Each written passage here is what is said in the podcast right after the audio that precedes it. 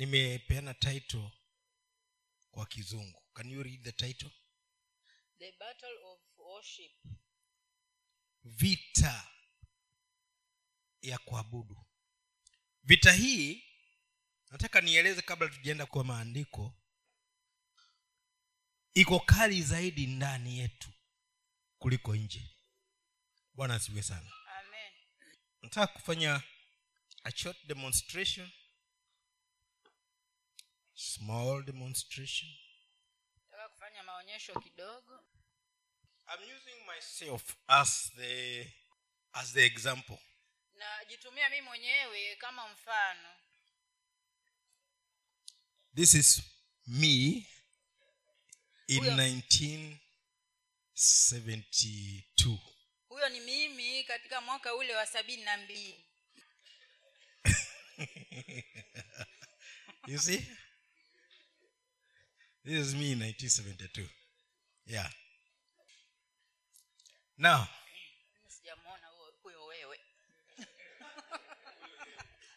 What do you see here? Kijana mdogo. Anoda jamine. Eh? mzee kiasi.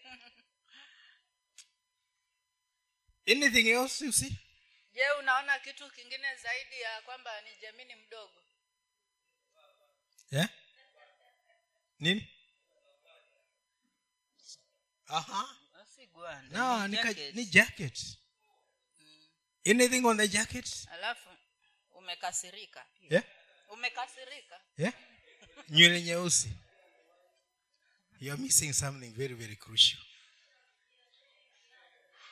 Yeah? Yeah? You're, you're missing you're missing something very bado important umekosa kitu fulani hapo ambacho ni cha muhimu sana. I'm wearing a badge. Oh. kuna baji nimevaa hapo ya cheris badge. Since 1969 i used to wear these badges. Tangu mwaka ule wa sitini na tisa nimekuwa nikivalia beji hiyo. The sheriff ambayo ni ya?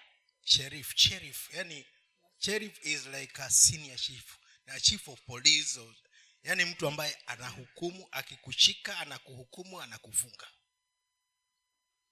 That is how it has been operating in the us uh, either that i used to have two badges. One is that the other one is the field marshal. The field marshal. Mnakumbuka kama dedan kimadhi alikuwa anaitwa field marshal? Yeah. You are leading and you are in charge and you are not questionable.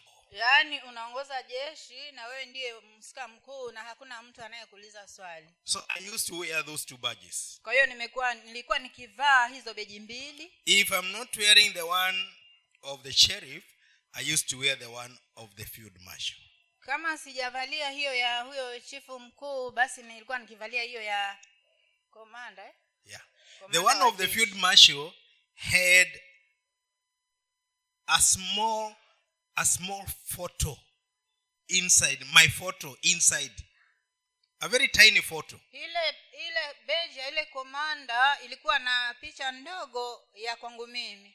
So even if you wore it it meant you are not the field marshal i am the field marshal. Kwa hiyo hata kama utaichukua hiyo beji yangu uivae wewe itamaanisha si wewe ni mimi ndiye ambaye ndiye komanda mkuu now the, that meant i wanted people to see me hiyo ilimaanisha kwamba nilitaka watu wanione mimi as the man. kama mtu. Eh, kama huyo mtu. Kama hu, huyo mtu. And i was highly respected. Na nilikuwa ninaheshimiwa sana. Although these badges were like those ones of president bokasa hata kama hizi beji zilikuwa kama zile za huyo rais bokasa bokasa was the most decorated president Huyo in the world. huyo rais bokasa alikuwa ndiye mmoja ambaye alikuwa amerembeshwa sana ulimwenguni wote. Kupambwa. Aliyepambwa sana ulimwenguni kote. He had badges all over. Yaani yeye alikuwa amejaa hizo mabaji kila mahali Idi Amin wanted to outdo him, and so he put them on both sides. You know, the badges are usually put on the on the on the left, but Idi Amin put on both sides. Idi Amin akataka kumshinda huyu kwa hiyo akaziweka sehemu zote mbili One of them being the commander of the of the British Empire. moja wao ikiwa ni huyo komando wa No, conqueror, conqueror of the British Empire. That was Idi Amin.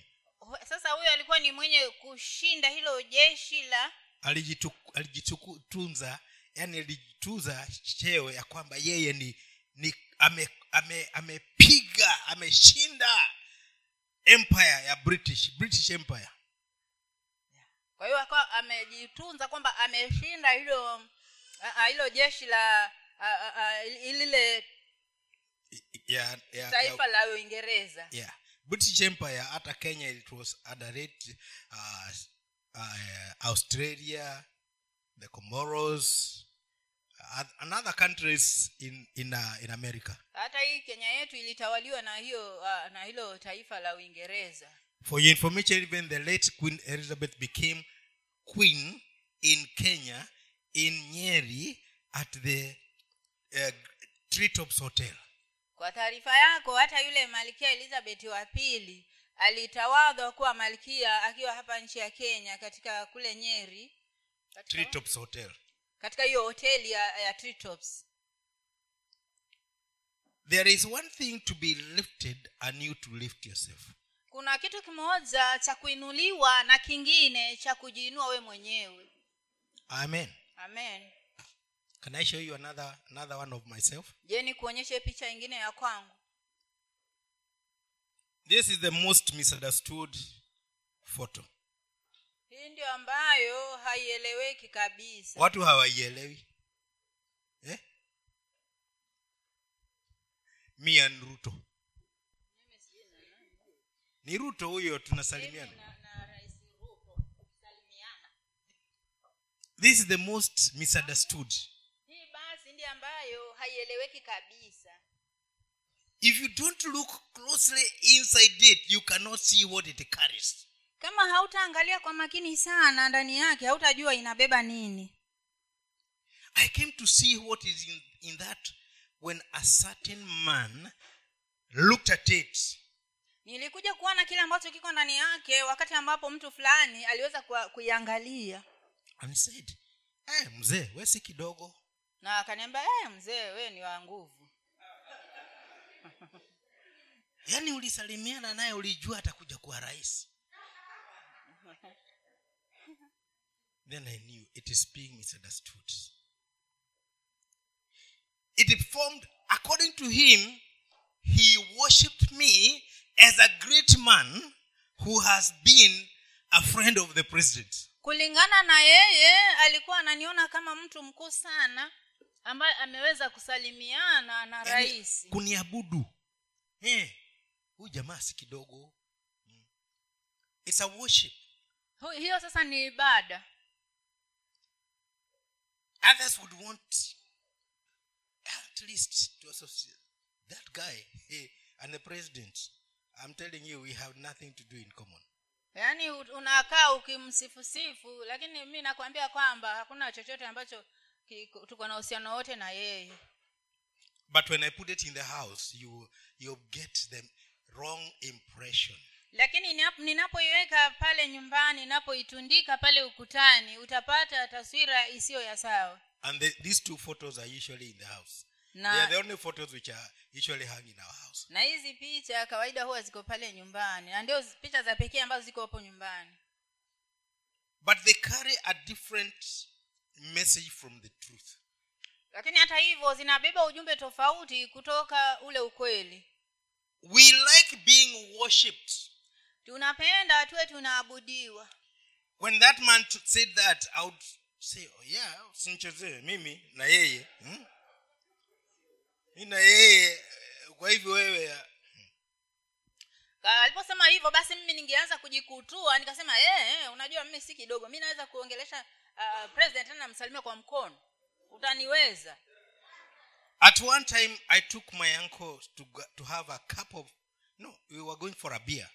Those they don't usinihukumu kwa chakula. Si Colossians imesema. Eh, nilikuwa nakunywa wakati huo. We went for a beer at uh, the at the Elephant's Castle Hotel in Karatina. siku moja nikaenda nikaenda mimi na mjomba wangu katika hiyo uh, Elephant's Castle. hiyo inaitwa elephant castle kupata at least chupa pale And we went and picked a table and sat. na tukaenda pale na tukajichagulia meza na tukakaa And while we were there, I didn't know what was going on. na tulipokuwepo pale sikujua kile kilikuwa kinaendelea The house was full. There were so many people.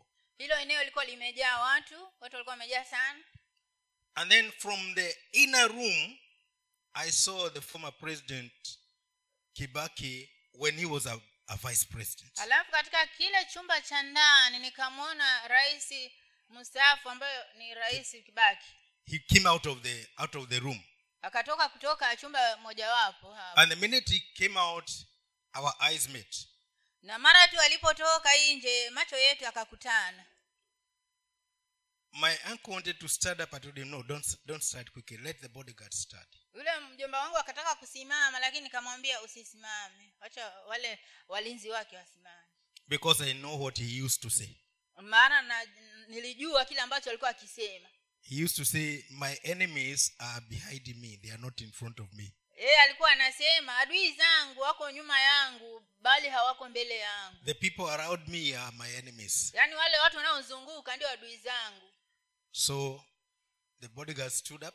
kwa hiyo wale walinzi wake wakasimama Then he walked to my table. alafu akaja kwa ile meza yangu We shook hands.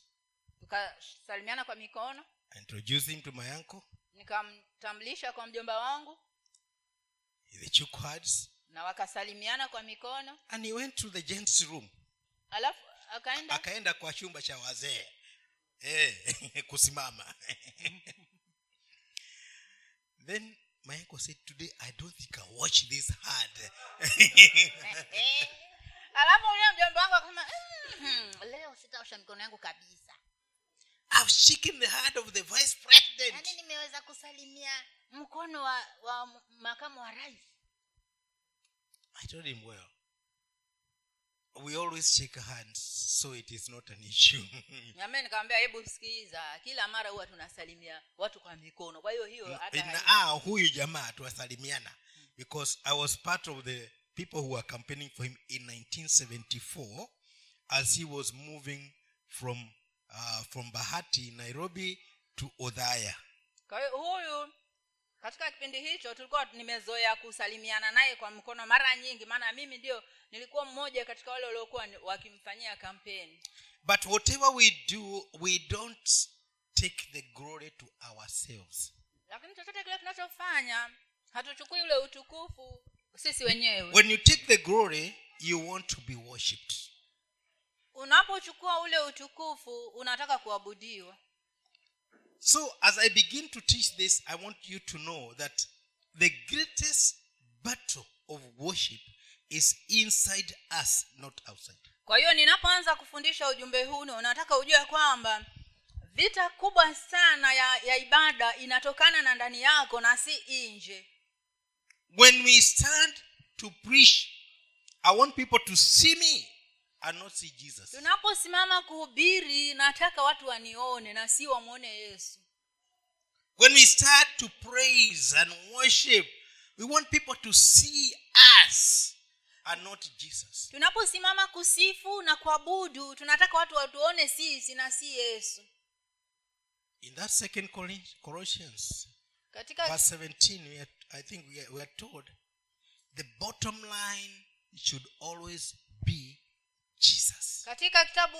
katika waraka huo kwa wakolosai tumeambia ile mbili mlango mstari wa kumi na saba tumeambia kwamba cha msingi kabisa kinafaa kiwe kristo.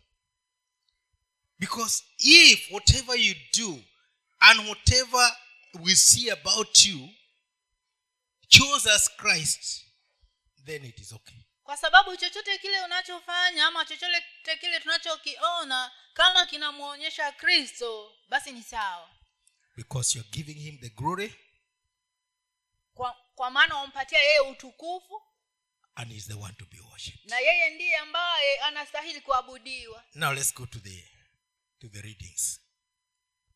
Tuingie katika masomo yetu ya leo.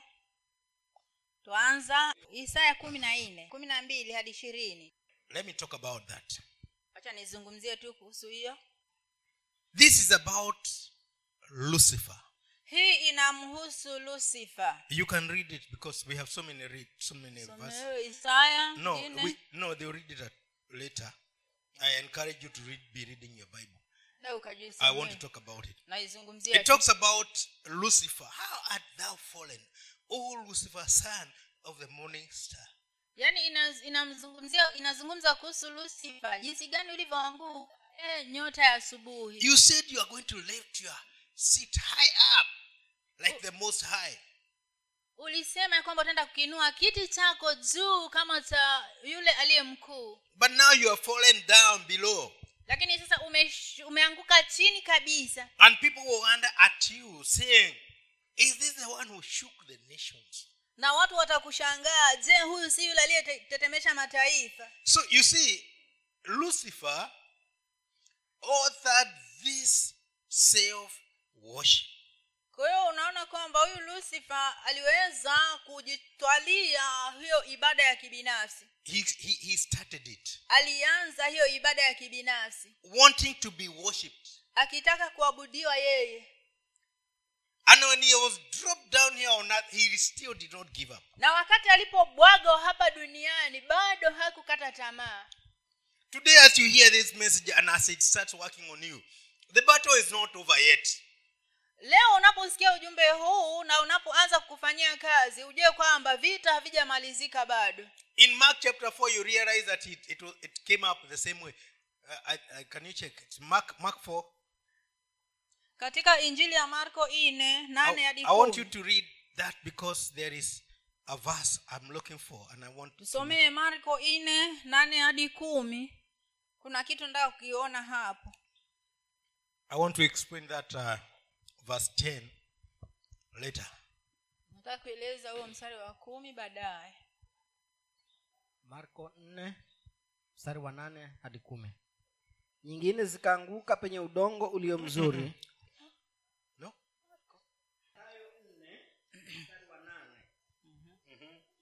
kisha ibilisi akamchukua mpaka mlima mrefu mno akamwonyesha milki zote za ulimwengu na fahari yake akamwambia haya yote nitakupa ukianguka kunisujudia ndipo yesu alipomwambia nenda zako shetani kwa maana imeandikwa msujudie bwana mungu wako mwabudu yeye peke yake.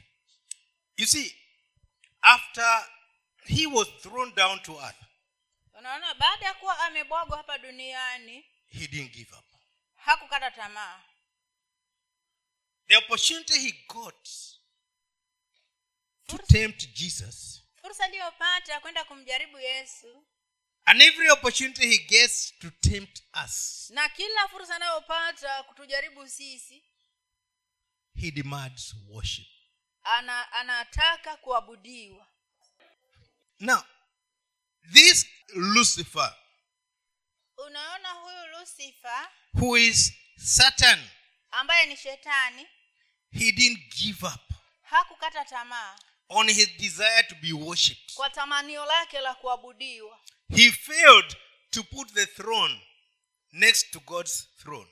alishindwa kuweka kiti chake karibu na kiti cha mungu cha enzi But when he met Jesus on earth, ba, lakini alipokutana na yesu hapa duniani he told him, You see, I've been given all these things. If you can just worship me, I'll give it to you. akamwambia unaona hizi milki zote za ulimwengu nimepewa mimi na kama tu utaanguka chini na kuniabudu nitakupatia wewe Don't be surprised that there are so many people who are devil worshippers. usije ukashangaa ya kwamba kuna watu wengi sana wanaomwabudu shetani They have been shown things that they are going to be given. wao ni kwa sababu wameonyeshwa vitu ambavyo wataenda kupewa And sometimes they are given, na wakati mwingine kweli wanapewa but they have to worship before they get them. lakini lazima wamwabudu ndipo wapewe And in their worship, they also give sacrifices. na katika kuabudu kwao pia wanapeana dhabihu Now, the thing about being in devil worship sasa swala hili la kuwa katika uabudu wa shetani there is something which is first of all removed from you. Pia katika hali hiyo kuna kitu fulani ambacho kiliondolewa kutoka kwako Kinaondolewa. kinaondolewa kutoka kwako I don't expect we have one of them here. sitarajini Unless, unless there is. sitarajini hiyo niko na mmoja wao hapa There is something that is removed from them. kuna kitu ambacho kinaondolewa ndani yao Feelings and compassion. Ili zile hisia na huruma Because those that worship the devil, they can give anything. They can give their parents, they can give their children, kwa, they sab- can give their money. kwa sababu wale ambao wanamwabudu shetani huwa hawana huruma wanaweza kutoa watoto wao kama dhabihu wanaweza kutoa wazazi wao wanaweza kutoa ndugu zao kama dhabihu ama hata fedha wanaweza kutoa kwa sababu When they when they are killing to get blood, they don't care. They will give the best. That is maybe the kwani huyu atanifaa nini? Si nitapata zaidi.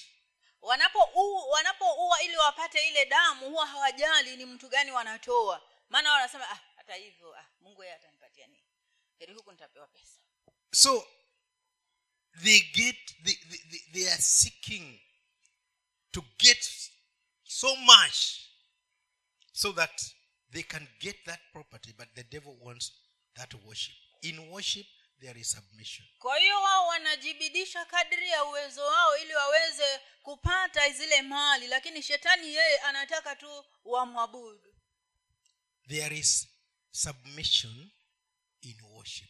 kuna hali ya kunyenyekea katika kuabudu Anytime you want us to worship you, we are we have to, you know, we have to submit to you.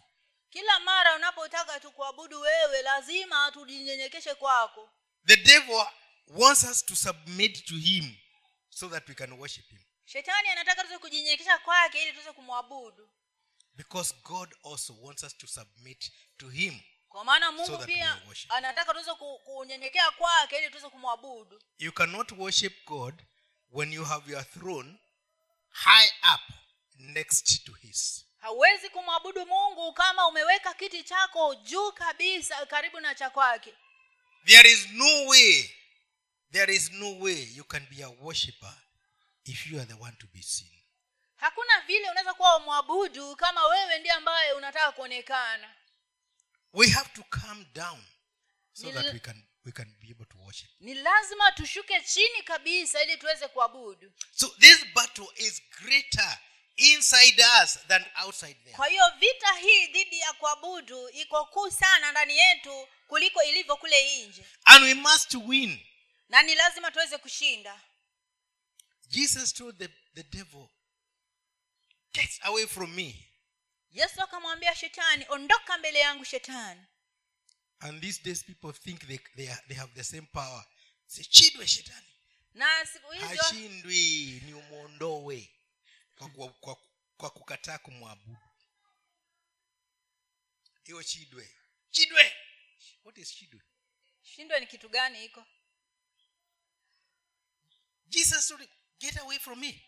yesu, I cannot worship you. It's only God who is to be worshipped. yesu akamwambia ondoka mbele yangu shetani siwezi kukuabudu ni mungu peke yake ndiye anayestahili kuabudiwa Jesus being every nature, every part God, said it is only God who is to be worshipped. He was ready to worship his Father and not the devil so that he can get these things. yesu mwenyewe akiwa asilimia mia moja mungu bado alikuwa tayari kumwabudu baba yake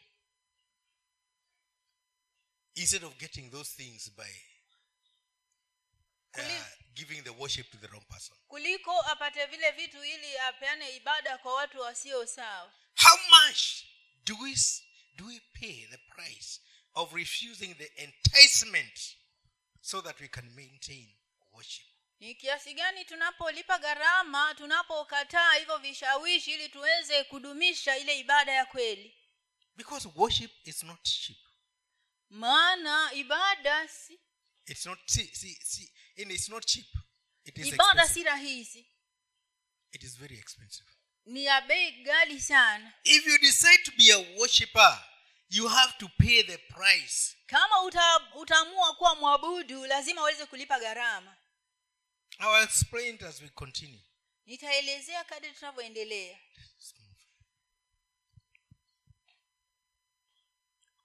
tusomewe sasa katika kitabu cha yohana injili ya yohana mtakatifu nne ishirina moja hadi ishirina nne mstari injili ya yohana mtakatifu mlango wa nne mstari wa ishirina moja hadi ishirina nne. Yesu akamwambia mama unisadiki. Saa inakuja ambayo hamtamwabudu baba katika mlima huu wala kule yerusalemu. Ninyi mnaabudu msichokijua. Sisi tunaabudu tukijuacho kwa kuwa wokovu watoka kwa wayahudi. Lakini saa inakuja nayo sa, sasa ipo ambayo waabuduo halisi watamwabudu baba katika roho na kweli. Kwa maana baba atawatafu- awatafuta watu kama hao wamwabudu. Mungu ni roho nao wamwabuduo yeye imewapasa kumwabudu katika roho na kweli. The bottom line here is do you know who you are worshiping? cha msingi hapa ni je unajua yule unayemwabudu Because you cannot worship him if you don't know him. kwa maana huwezi kumwabudu kama humjui You must differentiate with when it is about you and it is and when it is about him. ni lazima uweze kutofautisha wakati ambapo ni kuhusu wewe na wakati ambapo ni kumhusu yeye If you cannot understand that, kama hautaweza kufahamu hilo you can't worship. hauwezi kuabudu. You, know, you must know how far you can go in presenting yourself. ni lazima uweze kujua ni kiwango gani unaweza kwenda kwa kujiwasilisha mwenyewe. When you stand to worship, unaposimama ili kuabudu. I'm not talking about leading worship. Sizungumzii mambo ya kuongoza ibada because nobody can lead your worship. kwa maana hakuna mtu ambaye anaweza kukuongoza kuabudu It is you who can worship. Leadership of worship is, I can say, it is a creation of man. ni wewe mwenyewe ndio unayestahili kuabudu na si kuongozwa mambo haya ya kuongoza watu katika kuabudu nafikiri yametengenezwa tu na mwanadamu How can you lead me to worship utawezaje kuniongoza mimi kuabudu if I don't have the worship in me? kama mimi mwenyewe sina ibada ndani yangu How can you lead me? utaniongozaje You can only lead me if I have it. utaweza tu kuniongoza kama mimi mwenyewe niko na ibada ndani yangu If I don't have it, you can't lead me. Kama sina nayo ndani yangu hautaweza kuniongoza So these people had been worshiping, they go to church, they go to their synagogue and they worship, but they did not know that it comes from inside. kwa hiyo hawa watu walikuwa wakiabudu wakienda katika masinagogi wakiona kwamba wanaabudu lakini hawakujua kwamba ibada inafaa itokane na ndani yao And Jesus said, You must be in the spirit na yesu akasema kwamba lazima uwe katika roho. So that you can worship the Father who is spirit. ndipo ukaweze kumwabudu baba ambaye yeye mwenyewe ni roho. Before you start worshiping, kabla hujaanza kuabudu you must be in the spirit. ni lazima uwe katika roho. You must understand what he is looking for ni lazima ufahamu kile anachokitafuta from you kutoka kwako so that you can give it to him. ili uweze kumpatia hicho You cannot give him what he doesn't want, what he's not looking for, and you expect him to receive it. huwezi kumpatia kile ambacho hataki ambacho hata hakitafuti alafu unatarajia kwamba aweze kukipokea So the battle here is do you have what it takes so that you can worship?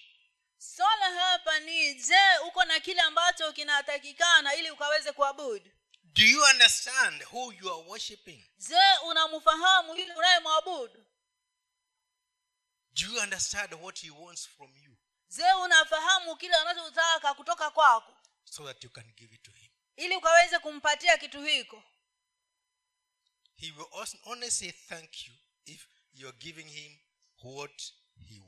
Atasema tu asante kama umempatia kile ambacho kwa hakika anataka. And that's why he said, I have seen a man in the house of Jesse who is after my heart. na ndipo akasema katika neno lake kwamba nimeona mtu katika ile nyumba ya yese ambaye anautafuta moyo wangu. And even when that man, the small boy David, was meeting Goliath, he said, You come to me with all the all the ammunition you have, but I come to you in the name of the Lord. na hata huyu kijana mdogo daudi wakati alipokuwa anaenda kupambana na goliathi alimwambia goliathi ya kwamba unanikujia na hizo silaha zote na hivyo vifaa vyote lakini mimi ninakujilia na neno la mungu ambaye jeshi lake unalitukana So you see, David knew what God wanted. kwa hiyo naona kwamba daudi alijua kile ambacho mungu alitaka And God knew that David knew what God wanted. na mungu alijua kwamba daudi alijua kile ambacho mungu alitaka So they could meet. kwa hiyo wangekutana When you're coming to worship, when you're, coming to worship, unapokuja kuabudu you must question yourself. ni lazima we mwenyewe ujiulize maswali Am I ready to go to this worship service? je niko tayari kwenda katika ibada hino ya kuabudu Because if you're not ready, you'll just be wasting time. maana kama hauko tayari basi utakuwa unapoteza wakati wako And as Jesus said, worship is personal. na kama vile yesu alisema kwamba ibada ni ya kibinafsi You worship what you don't know. na ndipo akamwambia yule mama mnaabudu kile msokijua But we worship what we know. lakini tunaabudu kile tunachojua Because salvation is of the Jews. maana uokovu ni kwa ajili ya wayahudi So if, if, if, if salvation is of you, then you can know what to worship. kwa hiyo kama uokovu ni kwa ajili yako wewe basi unaweza kujua jinsi ya kuabudu I don't want to dwell so much on that. Let's go to the next one. tuende katika timotheo wa kwanza mlango wa pili nane hadi kumi. Waraka wa timotheo wa kwanza mlango wa pili mstari wa nane hadi ule wa kumi. Tusomewe pale. Basi nataka wanaume waombe kila tarudia basi nataka wanaume waombe kila mahali huku wakiinua mikono iliyo iliyotakata pasipo hasira wala majadiliano. Vivyo hivyo wanawake na wajipambe kwa mavazi ya kujistiri pamoja na adabu nzuri na moyo wa kiasi si kwa kusuka nywele wala kwa dhahabu na lulu wala kwa nguo za thamani bali kwa matendo mema kama iwapasavyo wanawake wanaoukiri uchaji wa mungu Can somebody read us in English the version that says holy hearts? Lifting up holy hearts. If you have an English version, one that says holy hearts. Because this one, the the Swahili one talks about clean hearts. I'll read. I desire, therefore, that in every place men should pray without anger or quarreling or resentment or doubt in their minds, lifting up holy hands. Also, I desire that women should adorn themselves modestly and appropriately and sensibly in, sim- in seemly apparel, not with elaborate hair arrangement or gold or pearls or expensive clothing. Now, when we look at that, God is expecting. Not only men, but even the women to appear in a form of holiness before Him. tunapoangalia katika sehemu hiyo ya maandiko mungu haongelelei tu wanaume peke yake lakini anatarajia hata wanawake nao wanapokuja mbele zake wawe katika hali hiyo ya utakatifu Not just clean hands, but holy hands. si mioyo tu misafi lakini mioyo mitakatifu Why do you think we lay hands on the sick and they don't get healed? unafikiria ni kwa sababu gani tuwawekea wa- wagonjwa mikono na hawaponi Because maybe we have washed the hearts, we have even sanitized, but they are not holy.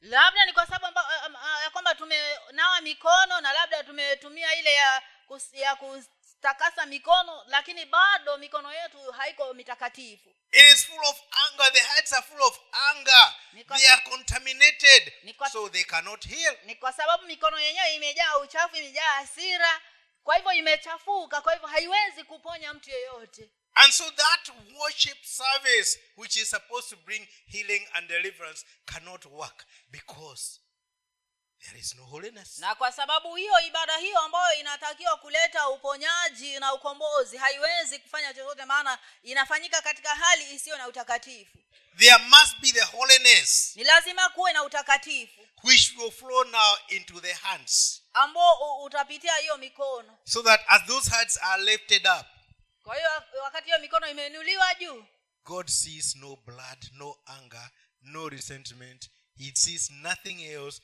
but what He wants. mungu haoni damu haoni hasira haoni chochote kile ambacho kiko kinyume naye bali anaona tu kile anachotaka So when we say, let us lift our hands and worship God, kwa hiyo wakati tunaposema wacha tuinue mikono yetu na tumwabudu mungu how are those hands? hiyo mikono iko vipi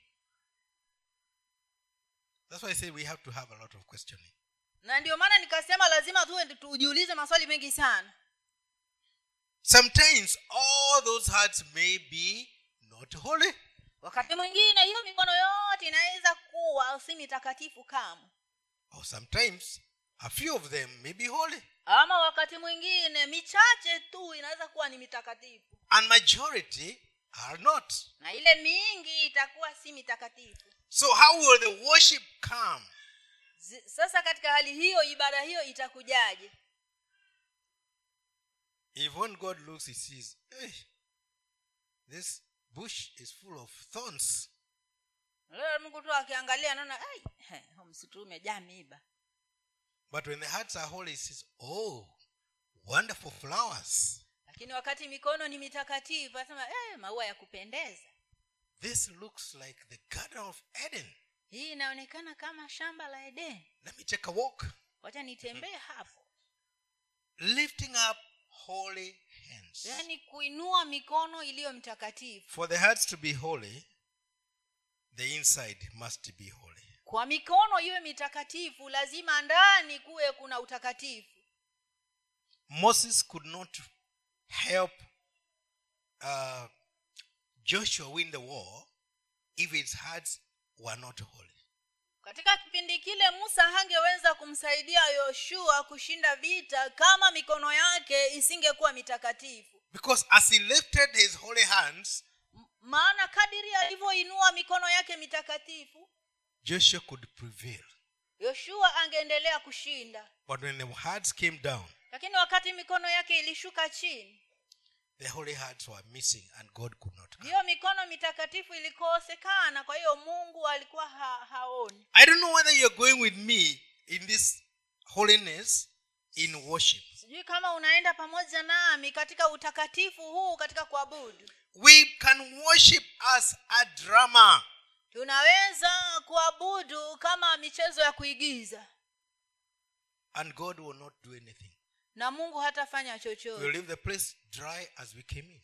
Tunaondoka mahali hapo tukiwa wakavu kama vile tulivyoingia But if we change our worship to come from inside us, lakini ikiwa tutabadilisha ibada zetu zitokane na ndani yetu then God will say, This is the place I want to be. hapo mungu atasema hapa ndipo ambapo nataka kuwa We have to fight this battle and win.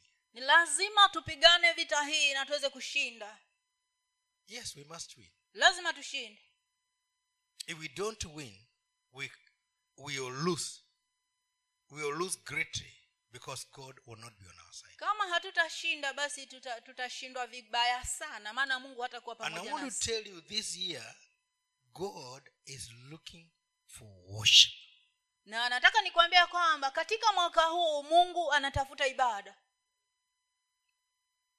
before you pray kabla you must worship kabla hujaomba lazima uabudu kwanza. I didn't say you must be led into worship. Sijasema lazima uongoze katika kuabudu. You know what we do? Let's sing one song of worship before we pray. Kama vile tunavyo tunavyofanya kila mara hebu tuimbe wimbo mmoja wa kuabudu kabla hatujaomba. Oh, the blood of Jesus, precious blood of Jesus. Oh, the blood of Jesus, it washes white as snow. And then we go to the, there is power in the blood, there is healing in the blood. But we have just sung, we did not worship. alafu sasa tunaweza kusema kuna nguvu katika damu kuna ushindi katika damu lakini hujua kwamba tumeimba tu lakini hatujaabudu We must differentiate between the singing and the worshiping. ni lazima tuweze kutofautisha katikati ya uimbaji na ibada I'm not saying we should not have those songs, sijasema hati hatutakiwi kuwa na nyimbo kama hizo but it's supposed to have a meaning in us as we sing it. lakini zinatakiwa ziwe na maana ndani yetu wakati tunapoziimba The song alone cannot lead us to worship. wimbo peke yake hauwezi kutuongoza kuabudu It's our hearts of worship that can lead us to worship. bali ni mioyo yetu yenye ibada ndio inaweza kutuongoza kuabudu If your heart is a heart of worship, kama moyo wako ni moyo wa kuabudu you have set yourself to worship. yaani wewe mwenyewe umejiweka katika hali ya kuabudu Even without singing, you will worship. hata pasipo kuimba utaabudu And thereafter, you will pray. na baada ya hapo utaomba Because worship brings the presence of God where you are. maana kuabudu kunaleta uwepo wa mungu mahali ulipo But it comes from inside. lakini inatokana na ndani yako It's not the singing. You can sing a thousand songs, but if there is no worship in you, he still won't come. si mambo na, uimba, na, na kuimba maana unaweza kuimba nyimbo elfu moja lakini kama ibada haiko ndani yako bado hakuna chochote mekauka tu He comes because there is a heart of worship. yeye anakuja kwa sababu kuna moyo wa kuabudu That's why Jesus told the woman, God is looking for worshippers who worship in the spirit and in truth. na ndiyo maana bwana wetu yesu kristo akamwambia yule mwanamke kwamba mungu anatafuta mwabudu ambaye atamwabudu yeye katika roho na kweli. He did not see God is looking for worshippers who sing nicely. hakusema mungu anatafuta waabudu ambao wanaimba vizuri. He's looking for worshippers who are in the spirit and in truth. yeye anatafuta waabuduo ambao wako katika roho. Tunaenda sasa kwa kitabu cha wafalme wa pili mlango wa tatu. Five Five. should be five. kumi na tatu hadi ishirini na saba mstari. I want you to listen to that story very carefully. It's sikiza talking hiyo about hadithi kwa makini. there are some three characters there, of, or rather four. One is a group, one is Eli- Elisha, one is uh, Gehazi, his servant, then Naaman, and then there are the servants of Naaman. kuna hao watu wanne hapa ambao tunataka tuwaangalie watumishi wake wakamkaribia wakamwambia wakasema baba yangu kama yule nabii angalikwambia kutenda jambo kubwa usingalilitenda? Je si zaidi basi akikwambia jioshe uwe safi? Ndipo akashuka akajichovya mara saba katika yordani sawasawa na neno lake yule mtu wa mungu nayo nyama ya mwili wake ikarudi ikawa kama nyama ya mwili wa mtoto mchanga akawa safi. Akamrudia yule mtu wa mungu yeye na mafuatano yake yote akaja akasimama mbele yake akasima, akasema sasa tazama najua ya kwamba hakuna mungu duniani kote ila katika israeli. Basi na kuomba upokee zawadi kutoka mtumwa wako.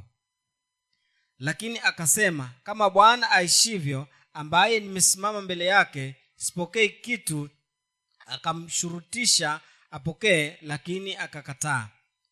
Naamani akasema kama sivyo lakini mtumwa wako ako wako na apewe mzigo wa udongo wa bagala wawili kwa maana mtumwa wako hatatoa tena sadaka ya kuteketezwa wala dhabihu kwa miungu mingine ila kwa bwana.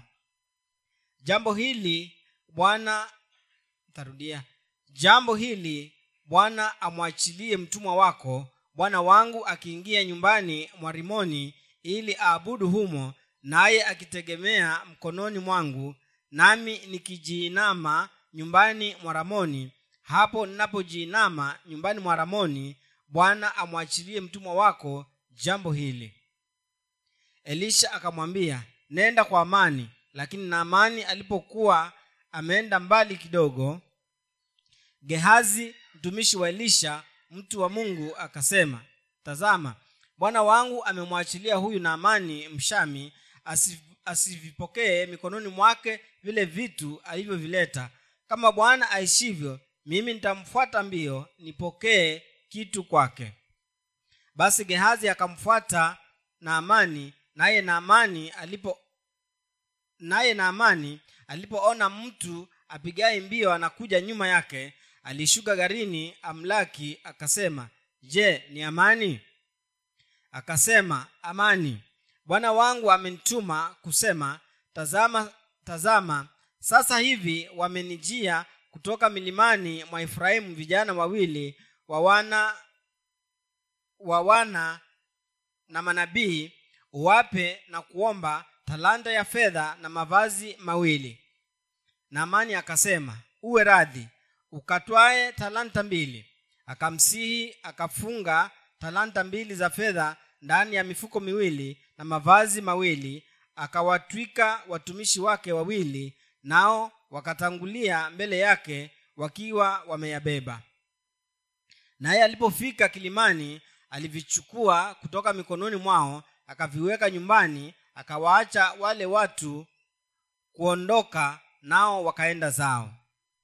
Lakini yeye akaingia akasimama mbele ya bwana wake. Elisha akamwambia watoka wapi gehazi? Akanena mtumwa wako hakuenda mahali. Akamwambia je moyo wangu haukuenda na wewe hapo hapo alipogeuka yule mtu katika gari ili akulaki je huu ndio wakati wa kupokea fedha na kupokea mavazi na mashamba ya mizeituni na mizabibu na kondoo na ng'ombe na watumwa na wajakazi? Basi ukoma wa naamani utakushika wewe na wazao wako hata milele. Naye akatoka usoni pake mwenye ukoma kama theluji. Now we, we are looking at this issue of somebody, this Naaman, uh, Naaman after he had been instructed to go and wash in the river Jordan. tunaangalia swala hili kuhusu huyu namani wakati alipoambia ende ajichovye katika mto yorodani Because the, the worship was not in him. kwa sababu ibada haikuwa ndani yake For him, he only wanted healing. kwake yeye alitaka tu ule uponyaji So he was, when he was told that for healing to come, there must be a cleansing, kwa hiyo alipoambiwa ili uponyaji uje lazima kuwe na ule utakaso he didn't like the idea. hakupenda jambo hilo So he, he, he preferred going back to his lad with his leprosy. kwa hivyo akachagua kurudi makwao akiwa na ukoma wake Understand this. Sometimes we don't want to worship God, we want to go back with our state of leprosy in our hearts. Hebu fahamu jambo hili. Mara nyingine huwa hatutaki kumwabudu mungu bali tunataka turudi nyumbani tukiwa na hali yetu ya ukoma katika mioyo yetu. We want to go back home the way we came in, yaani tunataka turudi nyumbani vile vile tulivyokuja. Rather than pay the price of worshiping. badala ya kulipa ile gharama ya kuabudu. When I talk about going back home, I don't mean from the, the auditorium, but I'm talking about any time we are going before God. We want we would rather go back.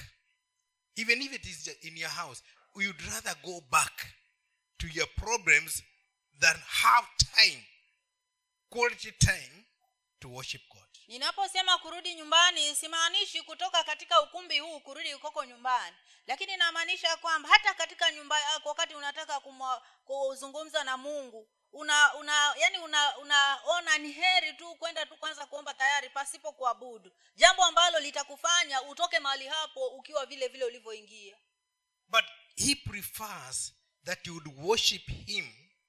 Lakini yeye anatamani ya kwamba cha kwanza kabisa umwabudu yeye. In obedience to his word. Ukiwa unalitii neno lake. So that he can deal with you. ili akaweze kushughulikia hiyo hali yako So when this man was explained, he agreed to go into the water, even though reluctantly. kwa hiyo baada ya kuwa ameelezewa na hawa watumishi wake alikubali kuingia kwenda kujichova katika mto yoridani lakini akiwa shingo upande And when he was healed, he said, Surely I need to go back and give an offering to this God. na wakati alipoponywa basi akasema ya kwamba inanibidi nirudi pale na nikaweze kutoa dhabihu kwa huyu mungu And he went, he offered the offering to the man of God, not to God. na akaenda kutoa zile dhabihu kwa huyu mtumishi wa mungu na si kwa mungu kwa si kwa miungu So this, he realized, you know, Elisha realized that this man is paying for what he has got. kwa hiyo elisha naye akatambua ya kwamba mtu huyu analipa kwa sababu ya kile amepata But he's not worshiping lakini haabudu So he refused that offering. kwa hiyo elisha akakataa hizo dhabihu We don't give in payment for what God has done. hatutoi kama malipo kwa kile mungu ametutendea We can only give as a worship, tunaweza tu kutoa kama ibada but not in payment. na si katika hali ya kumlipa mungu So. Elisha refused that kwa hiyo elisha akakataa hiyo dhabihu which was very precious. ambazo zilikuwa za thamani kuu sana And then this man said, Okay, even if you can't take my offering, why just I, I just just give me soil because I have discovered there is a, a God in Israel who is to be worshipped. na wakati elisha alipokataa hizo dhabihu huyu naman akamwambia elisha basi kama hutaki hizi dhabihu niruhusu angalau nichukue mchanga wa hapa niende nao maana nimetambua ya kwamba katika nchi ya israeli kunaye mungu And on that soul that's where I'll be giving my offering. na katika huu mchanga ambao nitakuwa nimebeba hapo ndipo ambapo nitakuwa nikitoa dhabihu zangu And then he then he said, But I am also making a request. na pia nina oh, ninaweka ombi moja pia When I go with the king as he is going to worship his god Ramon, ya kwamba wakati ninaenda na mfalme wakati anaenda kumwabudu mungu wake ramoni and I have to be there with him, na ni lazima niwe pale na yeye I want to be pardoned because it is not to Ramon that I'll be bowing, but to nataka nisamehewe kwa sababu nitakuwa si ninapoinama siinami kwa ajili ya huyo ramoni bali ninainama kwa ajili ya mungu And then he was he took his leave and went. halafu akaondoka aka, aka akaondoka. Then the servant, the, the, the assistant of Elisha, said, alafu gehazi sasa yule mtumishi wa elisha I don't understand this prophet.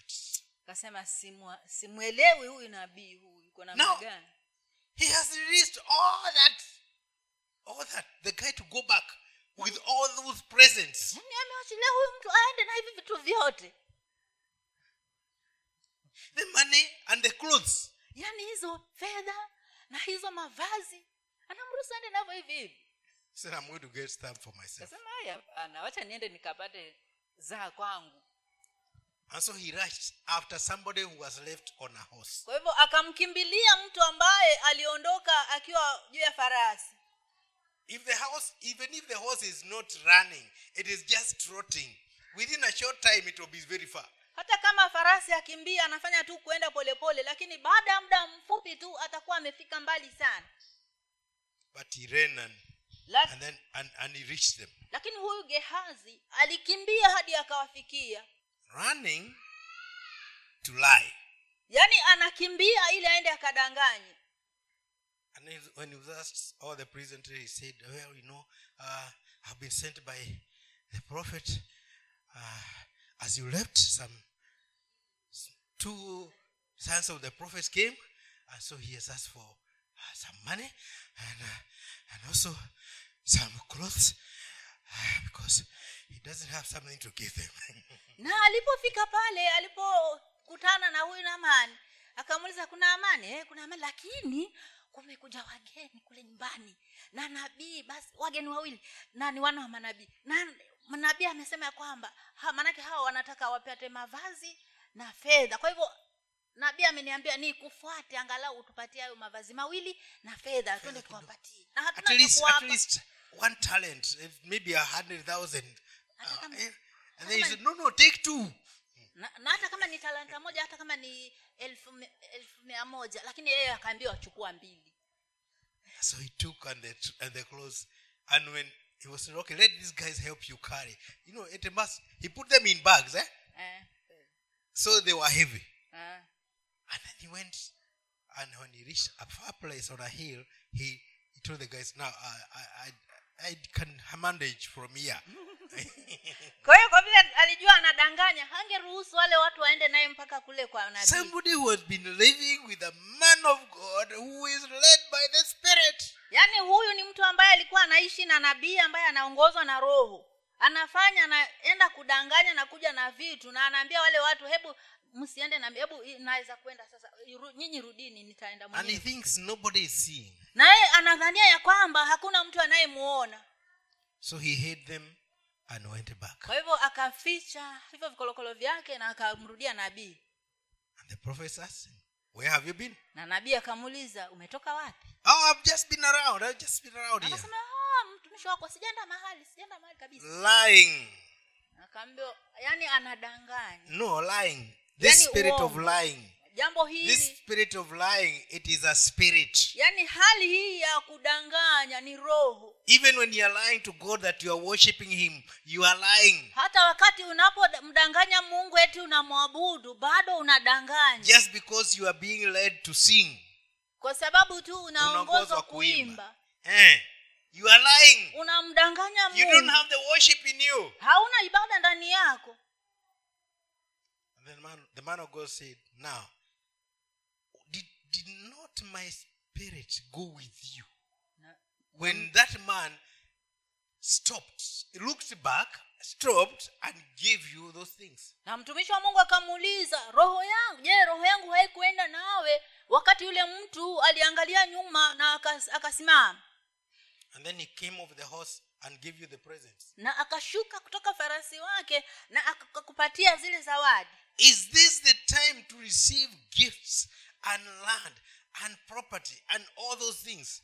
je ni wakati wa kupokea fedha na mali na, ma- na mashamba na hiyo mali na hivyo vitu vyote Let me tell you, our worship is not because we are going to get those things. wacha nikwambie hivi ya kwamba ibada yetu si kwa sababu tutaenda kupata vitu Let us not worship so that we can get things. hebu tusije tukaabudu kwa sababu tunataka kupata vitu We worship because worship is in us. bali tunaabudu kwa sababu ibada iko ndani yetu And then the man of God said, Okay, you have received those ones, but also that red prostitute which was left in the river, take it also. lakini akaambiwa na mtumishi wa mungu akamwambia gehazi kwa sababu umepokea hizo zawadi hata ule ukoma ambao uliwachwa kule mtoni wacha nao pia ukufuate hebu pokea pia nao huu And let it be upon you and your generations forever. na wacha ukae juu yako wewe pamoja na vizazi vyako hadi milele And he became as white as snow. mara moja aka Not, not this color, white.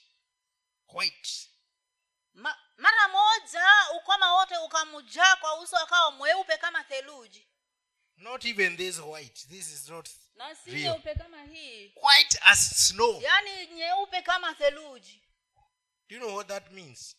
He looked like he was a stillborn. Yeye alionekana kana kwamba Kama ali, alizaliwa akiwa amekufa mwili ume, umekuwa umelika. Eh. Just because of missing the point of worship. kwa sababu tu ya kukosa jinsi ya kuabudu This is a serious battle, jamani hii ni vita kali sana jamani If you miss it, it can harm you. kama unaweza kuikosea inaweza kukuudhuru Don't come to war without being armed. usije ukaja kwa vita pasipo kubeba silaha Be armed properly. hebu hebu bebana na silaha zako The weapons of worship. hizo silaha za kuabudu This is a year of worship. I'm telling you, so you must put on the, the weapons. huu ni mwaka wa kuabudu kwa hivyo ni lazima uvae hizo silaha za vita Za kuabudu. Za Vita ya kuabudu. vita ya kuabudu haya tunasomewa sasa katika zaburi ya ishiri na nane zaburi ya ishiri na nane moja hadi mbili msari That's the last one. Eh? yeah. zaburi ya ishirini na nane moja hadi mbili mstari ee bwana nitakuita ewe mwamba wangu usiwe kwangu kama kiziwi nisije nikafanana nao washukao shimoni ikiwa umeninyamalia. Uisikie sauti ya dua yangu nikuombapo nikipainulia patakatifu pako mikono yangu. The version says, My holy heart. katika hiyo nakala yangu ya bibilia inasema mikono yangu mitakatifu. That when I come to pray, ya kwamba ninapokuja kuomba I pray that you hear me. ninaomba ya kwamba ukanisikie That I may not be like those people who are, who, who are not, you know, who, who are evil. ya kwamba nisije nikawa kama wale watu walio waovu When I come into, into your presence, ninapokuja mbele ya uwepo wako lifting my holy hearts in your sanctuary, nikiwa ninainua mikono yangu mitakatifu patakatifuni pako the sanctuary of God is wherever you are, and your heart is ready to worship Him. patakatifu pa mungu ni mahali popote ulipo na moyo wako uko tayari kuabudu You may be in a place where there is no building, but it, just like Jacob was in the desert, but it becomes the sanctuary because of your presence and your holiness. unaweza kuwa hauko ndani ya nyumba labda uko mbali na nyumbani kama vile yakobo alikuwa kule jangwani lakini aka akafika mahali akaona mahali ambapo aliona hapo ndio patakatifu pa mungu na ibada iko ndani yake So he says, As I come, hear my prayers when I come, Na- lifting my holy hands na ndio na ndipo wanaposema ya kwamba ninapokuja mbele zako nikiinua mikono yangu mitakatifu unisikie. Let me say, when we when we get to worship, wacha niseme hivi tunapokuja kuabudu let us first of all think about who we are worshiping. hebu cha kwanza kabisa tufikirie ni nani huyu tunayemwabudu. And our state as we worship. Na hali yetu sisi wenyewe wakati tunapoabudu So that we can offer him the worship he's looking for ili tukaweze kumpatia ile ibada anayoitafuta and also offer the prayers that we want to. na pia tuweze kuomba maombi ambayo tunataka kuomba For prayers to be answered, there must they must be preceded by worship. Kwa maombi yaweze kujibiwa lazima yayo yametanguliwa yametanguliwa na ibada Because God is not a shopkeeper. maana mungu si mwenye duka That when we get there, even without saying hello, we can just put the money there and, and point at the thing we want. mahali ambapo unapofika pale kwa mwenye duka hata hakuna haja ya kusalimiana unaweka tu pesa pale na unasema nipe chumbi And then you walk away. alafu unaenda zako We start by worshiping. lakini katika mambo na ibada tunaanza kwa kuabudu When we have worshipped and He's satisfied with our worship, baada ya kuwa tumeabudu na ametosheka na ibada na kuabudu kwetu then we can tell Him what we want. That's what David was saying. hapo sasa tunaweza kumwambia kile ambacho kiko katika mioyo yetu hivyo ndivyo ambavyo daudi alikuwa anasema I desire that we start this year with true worship. natamani ya kwamba tuanze mwaka huu mpya na ibada ya kweli. Nobody will make you worship. hakuna mtu ambaye atakufanya uabudu. You have to personally decide to worship. bali ni wewe mwenyewe kibinafsi uamue kuabudu. We can tell you to lift, to stand up and lift up your hands, naweza kukwambia usimame na uinue mikono yako juu. Or we can tell you to kneel down and worship God, ama tukwambie upige magoti chini na umwabudu mungu but we cannot make you worship. lakini hatuwezi kukufanya uabudu We can make you sing, tunaweza kukufanya uimbe but we cannot make you worship. lakini hatuwezi kukufanya uabudu You must decide on your own accord. ni lazima wewe mwenyewe uamue kwa ridhaa yako In 1992, katika mwaka ule wa sena mbili there was a young man in Sweden.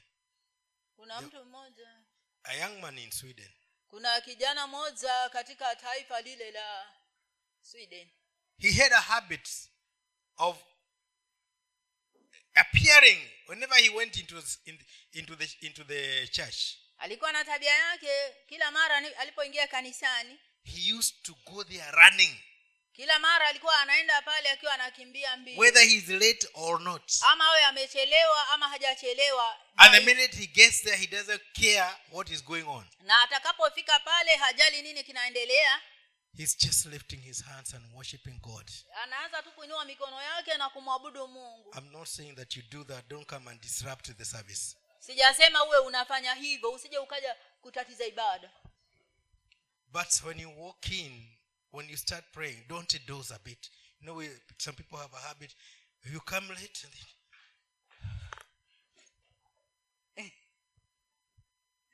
and then you rise up.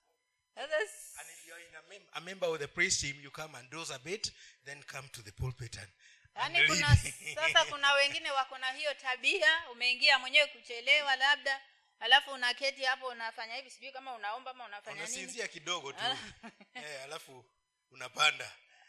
Uh-uh, that's game. We are playing a game. Hiyo sasa ni michezo ya kuigiza. But if you come in and feel that you are not ready don't don't serve. Lakini ikiwa umeingia ndani na unajisikia kwamba hauko tayari usitumike. Even if you are pastor hata kama we ni mchungaji don't serve. usitumike. Have quality time of worship hebu kuwa na wakati wa kutosha wa kuabudu. So i prefer wake up early and worship then you come. Kwa hiyo natamani uamke mapema uabudu alafu uje zako. Because god is looking for the worship from you before he can send you. Maana mungu anaangalia ibada ndani yako ndipo aweze kukutuma. When the worship is true things will happen wakati ibada ni ya kweli kuna vitu hutendeka. In the same church there where of ekman is the, the pastor katika hiyo hiyo kanisa mali ambapo huyo oh, ulf ulf ulf ofman ulf ekman. ambaye ndiye mchungaji huko. One day he was preaching. Siku moja akawa na hubiri and then he spoke in tongues. Alafu akanena kwa ndimi. And he knelt down and started praying. Alafu akapiga magoti na akaanza kuomba. He spoke in tongues as he was worshiping.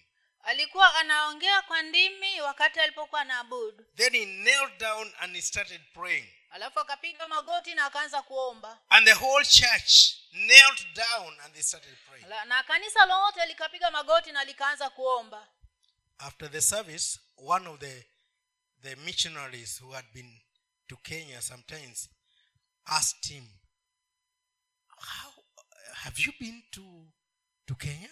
Baada ya ibada mmoja wa wamishonari ambaye alikuwepo hapo ambaye alikuwa ameshafika huku, huku afrika akamuuliza je wewe ushawahi kwenda kenya? He said no. Akasema hapana. Then but you spoke very perfect swahili. You said tupige magoti tuombe and then everybody started akasema lakini umezungumza kiswahili safi sana wakati uliposema kwamba tupige magoti zote tumwabudu mungu. Tuombe. Tuombe. Na watu wote wakapiga magoti wakaanza kuomba. Even if he had been to africa wale wengine kwani walikuwa afrika no. Unajua ukiwa ukiwa ni mtu wa kuabudu utaabukiza. Bwana sana.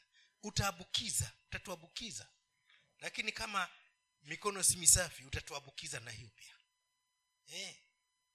So we need to cleanse ourselves kwa hivyo tunatakiwa tujitakase sisi wenyewe so that we can do the proper service. ili tukaweze kuleta ibada iliyo ya sawa. Tunapoanza mwaka huu bwana awabarikie ibada zenu. Bwana awaangazie uso wake na kuwapa amani katika ibada. Amen. Awafundishe kuabudu awafundishe na kumwelewa amen. Ili hata maombi yenu yakasikike katika njia ya uwazi. Amen. May god bless you. Amen. Amen. Amen.